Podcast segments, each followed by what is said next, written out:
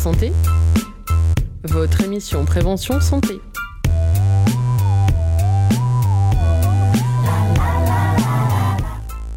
Bonjour à tous et bienvenue dans l'émission À ta santé, diffusée sur les ondes de Radio Pulsar et rediffusée sur Radio Gatine.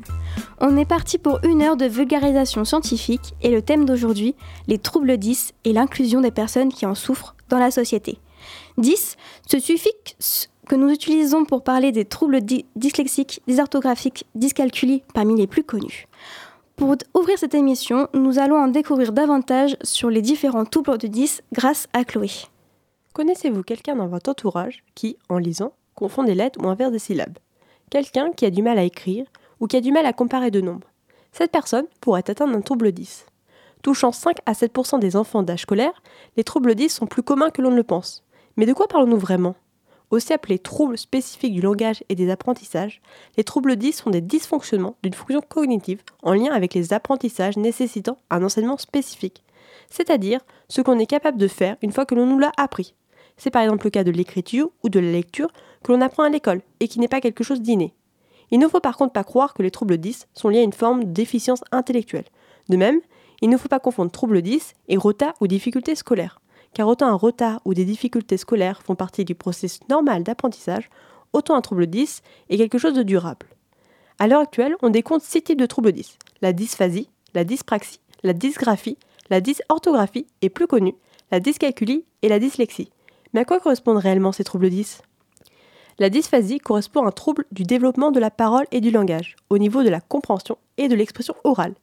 Ce trouble peut être plus ou moins sévère et peut porter autant sur la compréhension orale que sur la production de sons ou l'ordre syntaxique des mots. La dyspraxie, aussi appelée trouble de l'acquisition des coordinations, est un trouble affectant les praxies, c'est-à-dire les gestes appris, comme l'écriture ou la cessée chaussure. Une personne dyspraxique va donc avoir du mal à coordonner et à automatiser ses gestes volontaires, en fonction des gestes atteints, on va différencier différents types de dyspraxie. La dysgraphie, à ne pas confondre avec la dyslexie, est un trouble qui va affecter l'écriture et son tracé, c'est-à-dire qu'il s'agit d'un trouble qui va toucher la coordination et la réalisation d'un trait. Quelqu'un souffrant de dysgraphie va donc devoir faire des efforts permanents pour pouvoir écrire et va avoir du mal à reproduire des formes. La dyscalculie est un trouble qui va causer des difficultés dans l'apprentissage des nombres et des calculs. Cela signifie qu'une personne souffrant de dyscalculie va avoir du mal à comprendre ce qu'est un nombre et comment les utiliser. En d'autres termes, une personne souffrant de dyscalculie aura plus de mal à lire et écrire des nombres, mais aussi à comparer des chiffres ou à évaluer une quantité. La dysorthographie peut se définir comme étant un trouble lié à l'apprentissage des règles d'orthographie. Cela va se traduire par une difficulté à respecter l'orthographe des mots, à conjuguer ou à organiser syntaxiquement des phrases. Ce trouble va d'ailleurs souvent être associé à un trouble dyslexique. Bien plus connu, la dyslexie est liée à une difficulté à apprendre le langage écrit. Cela signifie une difficulté à décoder un texte, que ce soit en confondant les lettres et en une forme proche, en inversant des syllabes, ou en ayant une difficulté à reconnaître les sons composant un mot. Souvent peu connus au-delà de la dyslexie, les troubles D sont pourtant très variés avec de nombreuses atteintes pour infecter la vie de tous les jours. C'est pour cela que de nombreux moyens sont mis en place afin d'aider au quotidien ceux souffrant d'un trouble 10. Comment accompagner les personnes 10 L'association 10 en Poitou est avec nous aujourd'hui pour répondre aux questions de Songul. Aujourd'hui, je suis avec Madame Vanessa Albert, secrétaire adjointe d'Isson Poitou. Bonjour. Bonjour. Est-ce que vous souhaitez complémenter les propos de Chloé? Bah, du coup, euh, je trouve que ça été très bien expliqué, hein, puisque oui, euh, les troubles 10, il y en a euh, divers et variés, et bah, ça peut toucher le langage, la coordination motrice, l'attention, la perception, la mémoire, les fonctions visio-spatiales et les fonctions exécutives. Quel est le rôle de votre association pour accompagner les personnes 10 alors, euh, notre association, donc, euh, on est un groupe de parents euh, bénévoles. depuis 2006, en fait, donc l'association sensibilise au maximum de leur connaissance les parents qui ont des enfants qui ont des troubles 10, mais aussi les jeunes adultes qui rentrent dans la vie active et qui souffrent de ces troubles. Euh, pour cela, on a mis en place en fait euh, déjà des groupes de parole avec une psychologue euh, en partenariat avec l'UDAF pour bah, que les parents puissent libérer leurs paroles afin de, bah, voilà, de se sentir un peu mieux et d'expliquer en fait leurs difficultés face aux, troubles qu'ils rencontrent de leurs enfants et de leurs jeunes, jeunes enfants, jeunes adultes. nous mettons aussi en place des activités pour les jeunes, afin qu'ils puissent se connaître et puis qu'ils sachent bah, qu'ils ne sont pas tout seuls, qu'il y en a d'autres, parce que souvent de fois, dans le milieu scolaire, ils ont plutôt l'impression d'être différents des autres et d'avoir du mal à s'intégrer. Donc, ça montre aussi que bah, ils sont pas tout seuls et que bah, justement, il y en a d'autres. Il y a d'autres personnes qui souffrent aussi de troubles 10. Est-ce que vous faites des événements de sensibilisation grand public?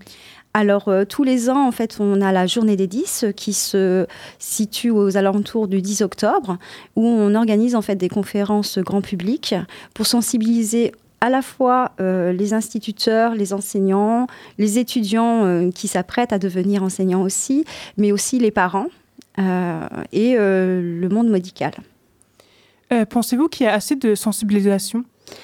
Ça commence à venir, hein, on en parle de plus en plus, donc, euh, donc euh, bah voilà, il faut que le chemin se fasse. Euh, on espère que, bah voilà, que ça va prendre de l'ampleur et justement, nous, en tant qu'association, on recherche toujours des bénévoles pour pouvoir faire un peu plus d'activités et pouvoir aussi justement faire de plus, plus de conférences sur ce sujet-là, notamment sur les aménagements qui peuvent être mis en place pour les enfants.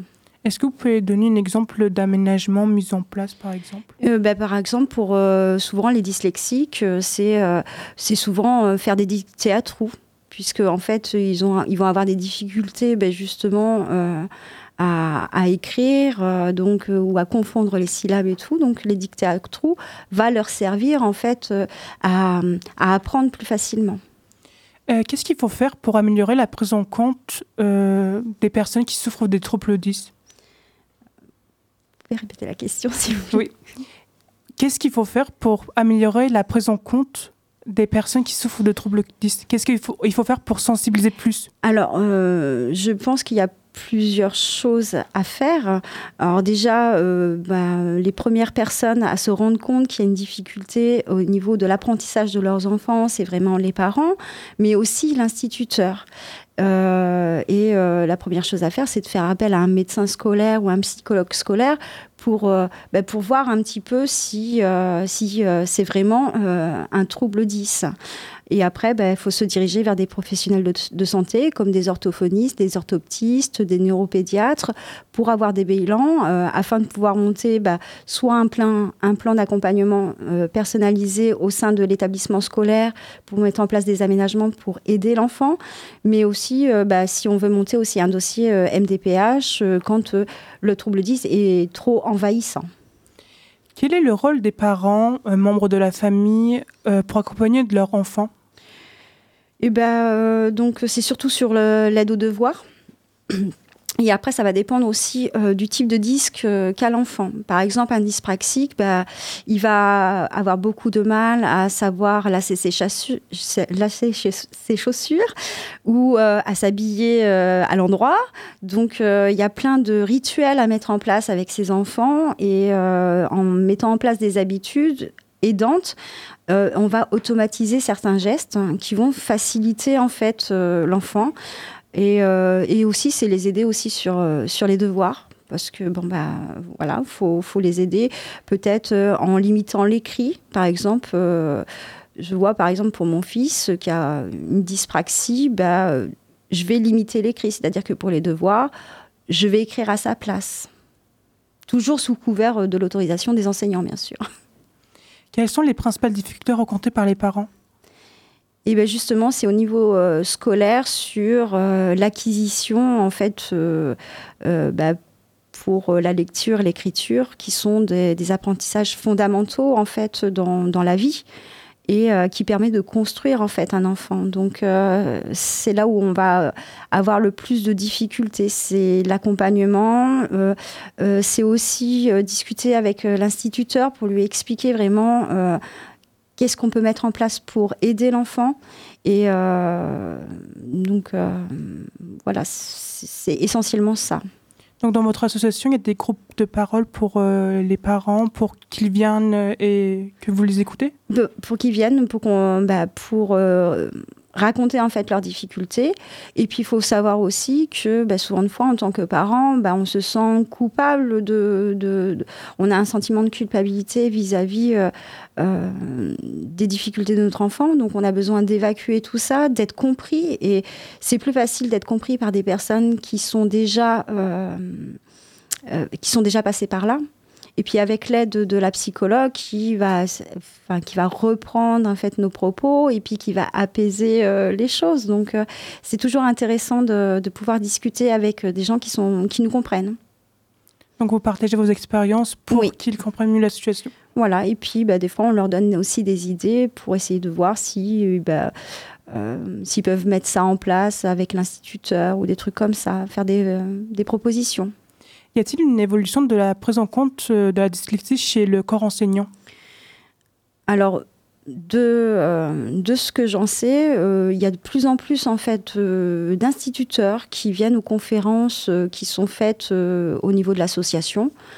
donc je pense qu'il y a quand même une prise en compte en fait de, de, de ces difficultés pour les enfants et de l'accompagnement. Après, bon, bah voilà, c'est une affaire à suivre puisque c'est qu'un début, donc euh, on espère que ça va continuer comme ça. Est-ce que vous pouvez donner par exemple euh, des mises en place pour euh, la dyslexie à l'école? Donc ça va être.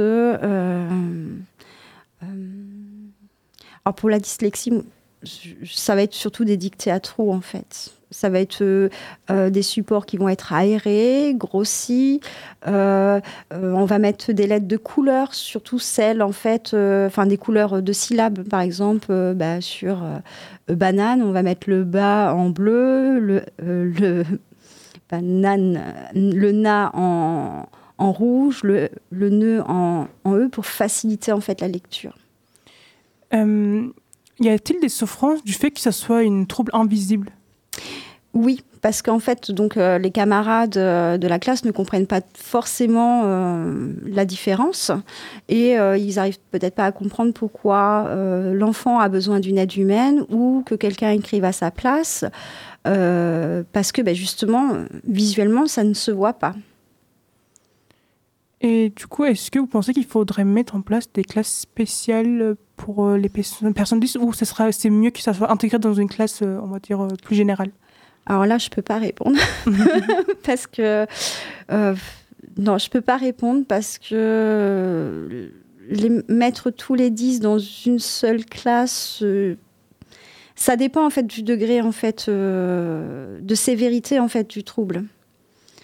Il va y avoir des troubles qui vont être qui vont être moins ah, je peux pas dire atteint parce que je trouve que c'est pas le bon terme, mais il va y avoir des, enfin voilà, il peut y avoir des dyslexies euh, basses et donc du coup qui peuvent facilement faire une scolarité normale, ordinaire. Ils vont être beaucoup plus lents pour euh, apprendre à écrire ou à lire, mais euh, ça va pas, enfin voilà, ça va être peut-être lent, mais ils vont y arriver. Mais par rapport à des, une dyslexie sévère, ça va être compliqué. Donc, je pourrais pas répondre en fait sur le fait de devoir, euh, euh, je ne vais pas dire les cloisonner dans, dans, un cursus euh, spécial, on va dire. D'accord. Je remercie Vanessa Albert, secrétaire adjointe de Disson Poitou, d'avoir répondu à mes questions. Je vous, je vous remercie. En 2014, le chanteur Grégoire écrit une chanson. Ce sont tes mots, différence, anormale, le handicap est dans le regard de l'autre. Mon handicap, c'est pas mes jambes, même si je boite, même si elles tremblent. Et ça n'est pas mon corps trop lourd qui bouge pas quand d'autres courent. Mon handicap, c'est pas mes yeux qui ne voient pas ton beau ciel bleu. C'est pas les murs de mon silence, c'est pas mes journées d'espérance. Mon handicap, c'est ton cerveau. Mon handicap ce sont tes mots comme différence, comme anormal, mon handicap. C'est ton cerveau, mon handicap. Ce sont tes mots, c'est ce que tu penses et qui me fait mal. Mon handicap, c'est pas de ma faute, pas mon fauteuil, ma chaise haute. C'est pas ma tête quand elle délire, c'est pas ce que je peux pas dire. Mon handicap, c'est pas mes doigts qui n'écrivent plus, qui touchent pas. C'est pas ma faim ni mon salaire, et pas non plus de quoi j'ai l'air. Mon handicap, c'est ton cerveau. Mon handicap.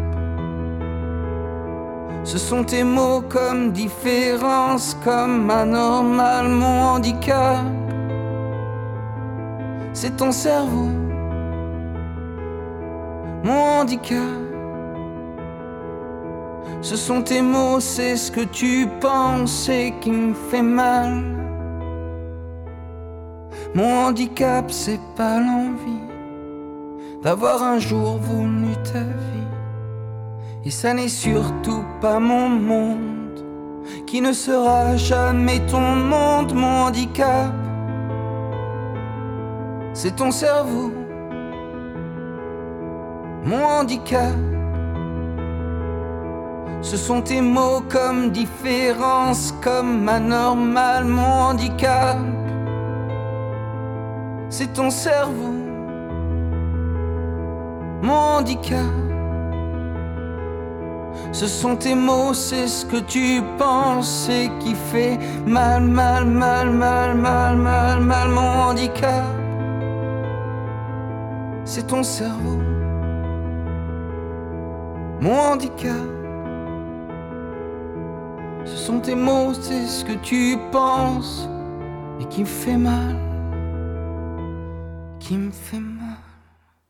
Les troubles 10 sont souvent difficiles à détecter chez l'enfant et surtout lorsqu'il le cache. Morgane est allée à la rencontre de Chloé, étudiante et 10. Dans son témoignage, Chloé nous a parlé de son parcours. Bonjour, euh, aujourd'hui je suis avec Chloé, étudiante à l'université de Poitiers, euh, qui va nous parler son- de son expérience en tant que 10. Bonjour Chloé, Bonjour. Euh, merci de répondre à mes questions. Pour commencer, euh, de quel trouble es-tu atteinte et euh, comment s'est passé ton diagnostic? Alors moi, je suis atteinte de dyslexie dysorthographique. Et le, diagnostic a été fait très tard, à l'âge de 16 ans. Euh, alors on s'en est rendu compte très, tardivement parce que je cachais ma dyslexie avec ma sœur. On complétait le... J'avais du mal à finir mes exercices, mes devoirs. Et avec ma sœur, je recopiais toujours sur le... Sur, on complétait nos cahiers à l'école primaire. Et euh, bah, force, les, les enseignants s'en sont rendus compte et euh, à partir de pour passer le brevet, euh, il fallait vraiment un, un aménagement et à partir de là, on a passé les tests euh, chez une orthophoniste et on a on a vu qu'on était bien dyslexique. Ça a été compliqué d'accepter que j'étais dyslexique parce que au début, bah, je prenais vraiment ça comme un handicap lourd. Finalement, non. C'est juste qu'on a besoin d'aménagement. C'est tout. Après, j'ai perduré les aménagements euh, dans le milieu scolaire avec euh, le bac pour, pour, le bac et puis euh, ensuite en études supérieures. Alors les aménagements, ça a été vraiment une majoration de temps et puis euh, une tolérance par rapport à l'orthographe. À la fac, euh, alors ça c'est vraiment individuel à chaque université. Les aménagements sont différents. Dans l'ensemble, c'est bien respecté par, la, par les enseignants, mais il faut savoir que le, la dyslexie, c'est pas uniquement lors des examens, c'est tout le temps, tous les jours, euh, lors de l'apprentissage, pendant les cours magistraux, dans les TD, donc on a, même dans les travaux pratiques. En travaux pratiques, ça va très bien, mais c'est aussi euh, pour rédiger, euh, composer. J'ai besoin de plus de temps. Le professionnel, euh, je l'ai pas forcément dit à mon employeur. Je suis technicienne de laboratoire en parallèle de mes études. Je l'ai pas dit à mon employeur, mais euh, parce que je, je n'ai pas la nécessité dans, dans les postes auxquels je suis, je, je suis attribuée. Mais euh, j'étais vouée à amener de la, dans la rédaction. Je pense que je, je les préviendrai. D'accord. Et donc, euh, à l'heure d'aujourd'hui, ton intégration du coup au niveau scolaire, euh, ça s'est passé comment? Euh, alors ça dépend avec les élèves. Il y a des élèves avec qui, on, qui le comprennent et avec qui on peut en parler. Après, euh, enfin c'est comme tout sujet. Il y a des personnes qui le comprennent plus ou moins, d'autres euh, qui le comprennent bien. Euh, c'est pareil aussi avec les enseignants. J'ai été dans notre université où il y avait vraiment des, enseignants qui l'acceptaient pas du tout. Ça avait été très compliqué de, mettre en place ces aménagements. Et donc, toujours au niveau scolaire, l'aide supplémentaire, c'est surtout une aide de temps ou euh, tu as eu besoin de plus d'attention peut-être de la part des professeurs? Alors pour moi, c'est vraiment plus de temps dans, dans la rédaction. C'était vraiment ce qui, qui est demandé pour les examens. Après, pour l'apprentissage, personnellement à la maison, euh, il y a des fois sur un cours, euh, je compare avec mes camarades, euh, en une journée, le cours va être assimilé. Moi, j'avais besoin des 15 jours pour vraiment bien assimiler le cours. là où c'est compliqué, c'est aussi les langues, comme l'anglais, l'espagnol. C'est vraiment des compliqués. le vocabulaire, mais on confond les lettres. Date aussi en histoire, j'inversais souvent les les chiffres, donc ça s'impactait aussi sur les notes. Mais euh, quand, le sujet après était bien compris, bien travaillé, ça allait, mais ça demandait une, surcharge de travail. Donc il y a des fois, ouais, fatigue, euh, ras-le-bol parce que c'est lourd. Dans l'ensemble, euh, avec une bonne organisation, ça va très bien. Moi, j'ai demandé cette année à faire mes, mes années scolaires sur deux ans, c'est-à-dire une licence normalement qui est sur trois ans. Euh, moi, comme je double chaque année, ça s'effectue sur six ans. J'ai fait nuit à finir de rédiger euh, un, un, rapport ou un TD. Euh, c'est trop et donc je pars je pars du principe où comme j'ai plus de, je fais que la moitié de, de l'enseignement sur une année j'ai le temps que j'ai je le passe à, à sur mon travail que j'ai à faire à la maison et pour moi c'est un bon compromis moi, j'ai choisi de le faire sur plusieurs années parce que je sais que c'est ce qui me convient et, et avec ça, j'ai plus de réussite. Et tu penses qu'il euh, y a suffisamment de choses qui sont mises en place justement pour que les cours soient adoptés Alors, euh, c'est parfois mis en place, mais c'est pas respecté. Comme par exemple la prise de notes. C'est souvent des camarades qui font la prise de notes. Et euh, selon la personne qui est mandatée pour le faire, elle est plus, elle n'est pas forcément assidu sur la prise de notes et on n'a pas pour cette tâche. C'est pas évident à trouver. Ça dépend les, les, aménagements à chacun parce que moi c'est simplement prise de notes et euh, tiers-temps. Et, justement, c'est qui qui décide euh, des aménagements précis dont tu as besoin? C'est toi ou euh, c'est la faculté ou? Alors, c'est mis en place. Normalement, euh, moi j'ai été diagnostiquée par une orthophoniste. J'ai aussi construit un dossier à la MDPH pour pouvoir passer des avoir des aménagements sur des concours extérieurs du milieu scolaire. donc avec le dossier à la MDPH, je peux avoir mes aménagements avec en passant des concours. Après, pour la fac, il y a un aménagement avec le service handicap, ils sont mis en place, et puis avec le médecin de l'université. C'est validé par le médecin et c'est validé une, seconde fois par le, service qui met en place les aménagements. Et toujours à la demande de, de, de l'étudiant. Et donc, euh, dans ces cas-là, c'est quand même beaucoup de démarches administratives aussi. C'est beaucoup de démarches administratives, euh, que ce soit aussi bien en passant par le médecin, le service handicap, et même dans la vie personnelle avec le, la, la MDPH. Il faut s'y prendre six mois à l'avance, euh, parce qu'il faut voir des médecins, il faut voir les spécialistes, il faut que le dossier soit validé, il y a six mois d'attente. C'est énormément de dossiers de... Enfin, de... administrativement, c'est lourd parce que euh, ça demande du temps et des fois bah, on est à court de temps et on a envie que ce soit tout de suite. Et puis euh, après, il y a beaucoup de technologies qui sont mises en place pour euh, aider les, les, personnes dyslexiques, mais euh, souvent bah, c'est qu'on n'y a pas accès par manque de moyens, parce que c'est très coûteux. Parce qu'il y a par, exemple, il y a des, des logiciels qui arrivent à, à lire les textes ou, à, ou alors qui transcrivent les textes dictés souvent ils sont très performants, mais euh, ils sont pas adaptés. Enfin, je veux dire, ils sont pas adaptés. Euh, pour des étudiants, euh, un étudiant ne peut pas se, le, se permettre de, de, de s'acheter ce logiciel-là. Merci d'avoir répondu à mes questions. Oui, je, je t'en prie. Au revoir. Au revoir, bonne journée. Vous vous souviendrez peut-être de la comédie musicale Timéo, un spectacle aux airs joyeux et positifs. Je vous propose tout de suite d'écouter Être différent, c'est normal de Salamé Adachi.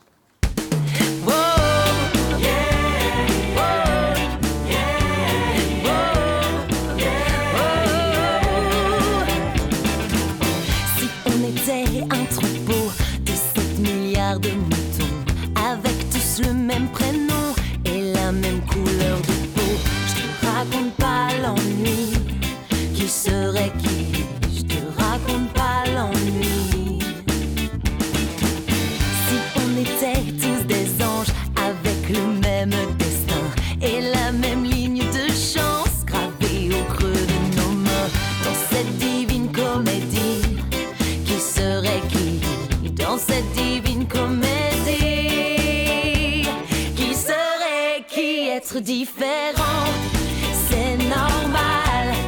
Chacun de nous est unique. Être différent, c'est normal. C'est ce qui nous rend héroïque. Être différent, c'est normal. C'est notre origine qui fait notre original.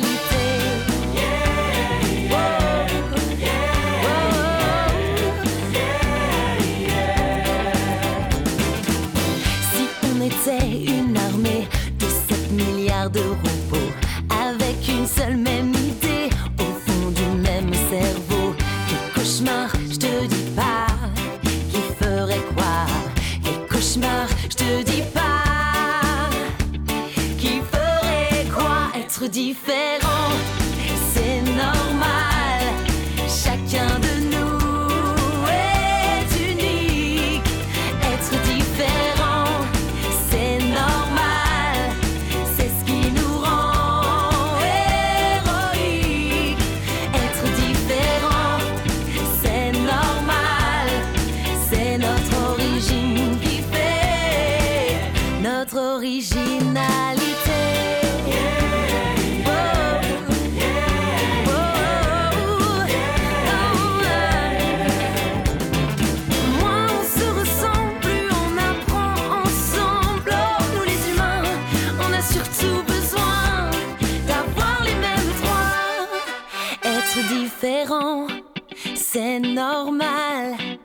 Chacun de nous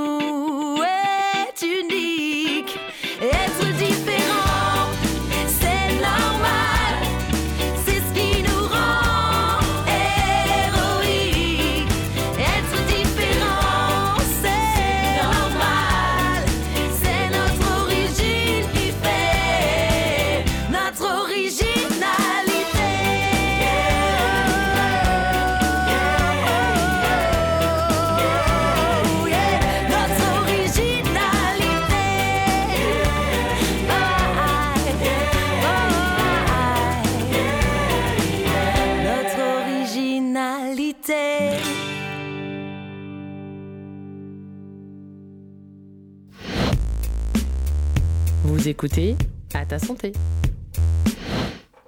Vous êtes sur l'émission À ta santé et aujourd'hui on parle des troubles 10. Tout de suite, Colline nous parle de l'orthophonie, une discipline reconnue pour aider les personnes 10. Bonjour à toutes et tous. Je vais commencer par approfondir ce que sont les troubles 10 dans la continuité de la chronique de Chloé, puis j'aborderai le rôle de l'orthophoniste dans leur prise en charge. Tout d'abord, les troubles 10 font effectivement partie des troubles neurodéveloppementaux, avec la déficience intellectuelle et les troubles du spectre de l'autisme. Donc que sont les troubles neurodéveloppementaux? C'est un ensemble de perturbations des fonctions cognitives qui débutent durant, la période de développement, c'est-à-dire la période prénatale, mais aussi durant l'enfance et jusqu'à l'adolescence, durant laquelle se poursuit le développement cérébral. Les troubles 10 sont aussi appelés les troubles spécifiques du langage et des apprentissages. On les dit spécifiques car ils ne touchent pas l'ensemble du fonctionnement cognitif, mais seulement certaines fonctions, comme le langage, l'attention, la mémoire, la coordination, etc. Quand ces troubles sont associés entre eux, on parle de comorbidité. Il s'agit de troubles persistants tout au long de la vie, qui touchent 6 à 8% de la population, en fonction des critères de sélection. L'origine de ces troubles est multifactorielle. Par exemple, parmi les facteurs de risque, on peut citer la prématurité, un AVC périnatal, des infections congénitales, une chirurgie, et aussi les antécédents familiaux de troubles du neurodéveloppement. À présent, je vais évoquer les critères diagnostiques pour un trouble 10. Alors, on peut citer déjà la persistance des difficultés de plus de 6 mois malgré la mise en place d'une aide adaptée et d'une prise en charge rééducative. On peut aussi citer la forte incidence, la forte perturbation sur les performances scolaires, puis professionnelles, mais aussi sur les activités quotidiennes.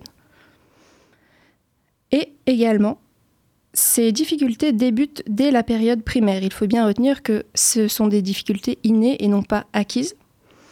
Et enfin, euh, comme critère euh, différentiel, euh, ces difficultés ne s'expliquent pas par un trouble psychologique, social, sensoriel, ni une déficience intellectuelle, ou encore des difficultés pédagogiques dans l'enseignement d'une telle matière.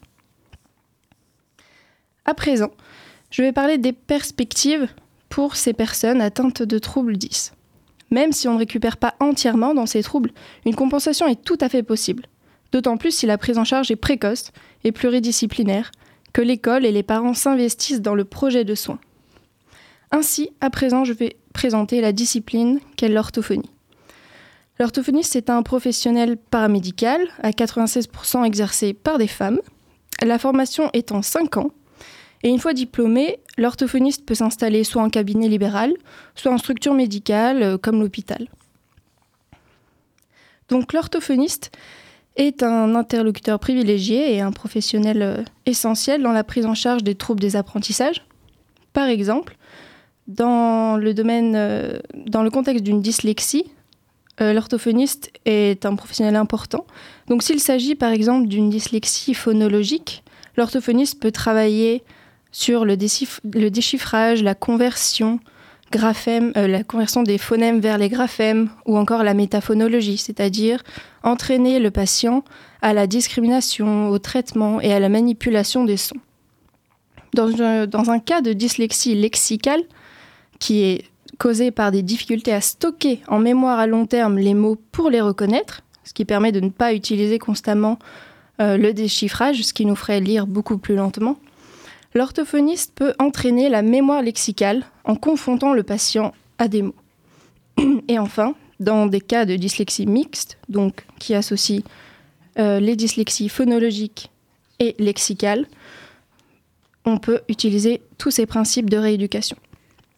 L'orthophoniste peut également intervenir en contexte de dysorthographie. Donc, il apporte une approche rééducative et compensatoire des troubles. Il travaille sur la grammaire, la conjugaison, l'orthographe et également la morphologie des mots, c'est-à-dire les différentes formes qu'ils peuvent prendre quand il s'agit d'accorder selon le temps ou le genre, le nombre. Et enfin, l'orthophoniste peut également intervenir dans des situations euh, de dyscalculie. Donc, dans ces cas-là, on travaillera sur le sens des nombres, les procédures de calcul, parce que dans ces troubles-là, il y a souvent des difficultés de comptage, mais aussi sur le raisonnement mathématique ou le transcodage, c'est-à-dire le passage du code arabe, donc du code des chiffres, vers le code verbal et inversement.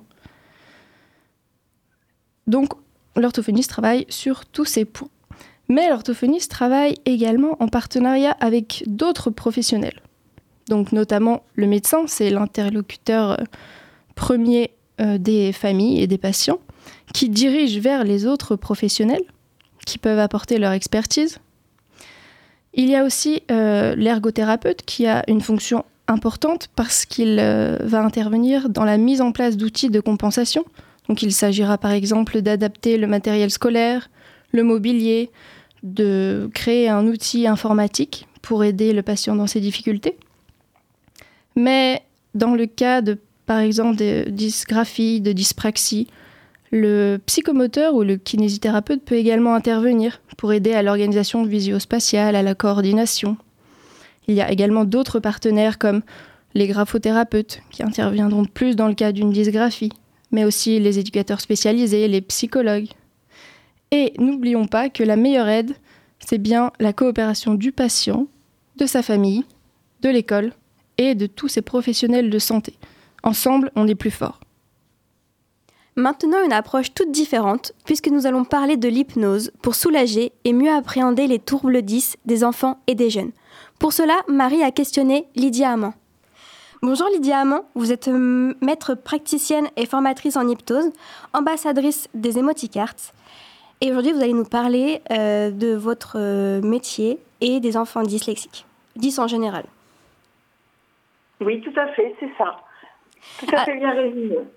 Alors, pour commencer, en quoi consiste votre approche auprès des jeunes 10 Alors, mon approche consiste à à les mettre en confiance pour pouvoir leur permettre, euh, par l'hypnose et euh, par euh, les moyens de l'art-thérapie que j'utilise et les jeux, de leur permettre de pouvoir avoir confiance en eux et ainsi de pouvoir se sentir mieux, d'être plus à l'aise et d'être moins angoissés par rapport à certaines situations qu'ils pourraient rencontrer, soit dans leur famille, mais surtout au niveau de l'école.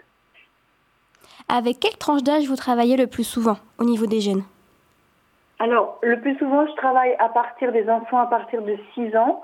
Euh, après, jusqu'à l'âge adulte, j'allais dire, parce qu'il y en a qui en ont besoin aussi. Euh, voilà, je fais jusque, il n'y a pas d'âge spécifique, mais à partir de 6 ans, c'est plus facile pour les enfants et euh, je travaille en parallèle avec les parents pour que eux aussi puissent avoir des informations sur euh, les comportements adoptés, sur qu'est-ce que les 10 et euh, comment est-ce que ça, je vais fonctionner avec eux. Quelles sont les difficultés des enfants en général?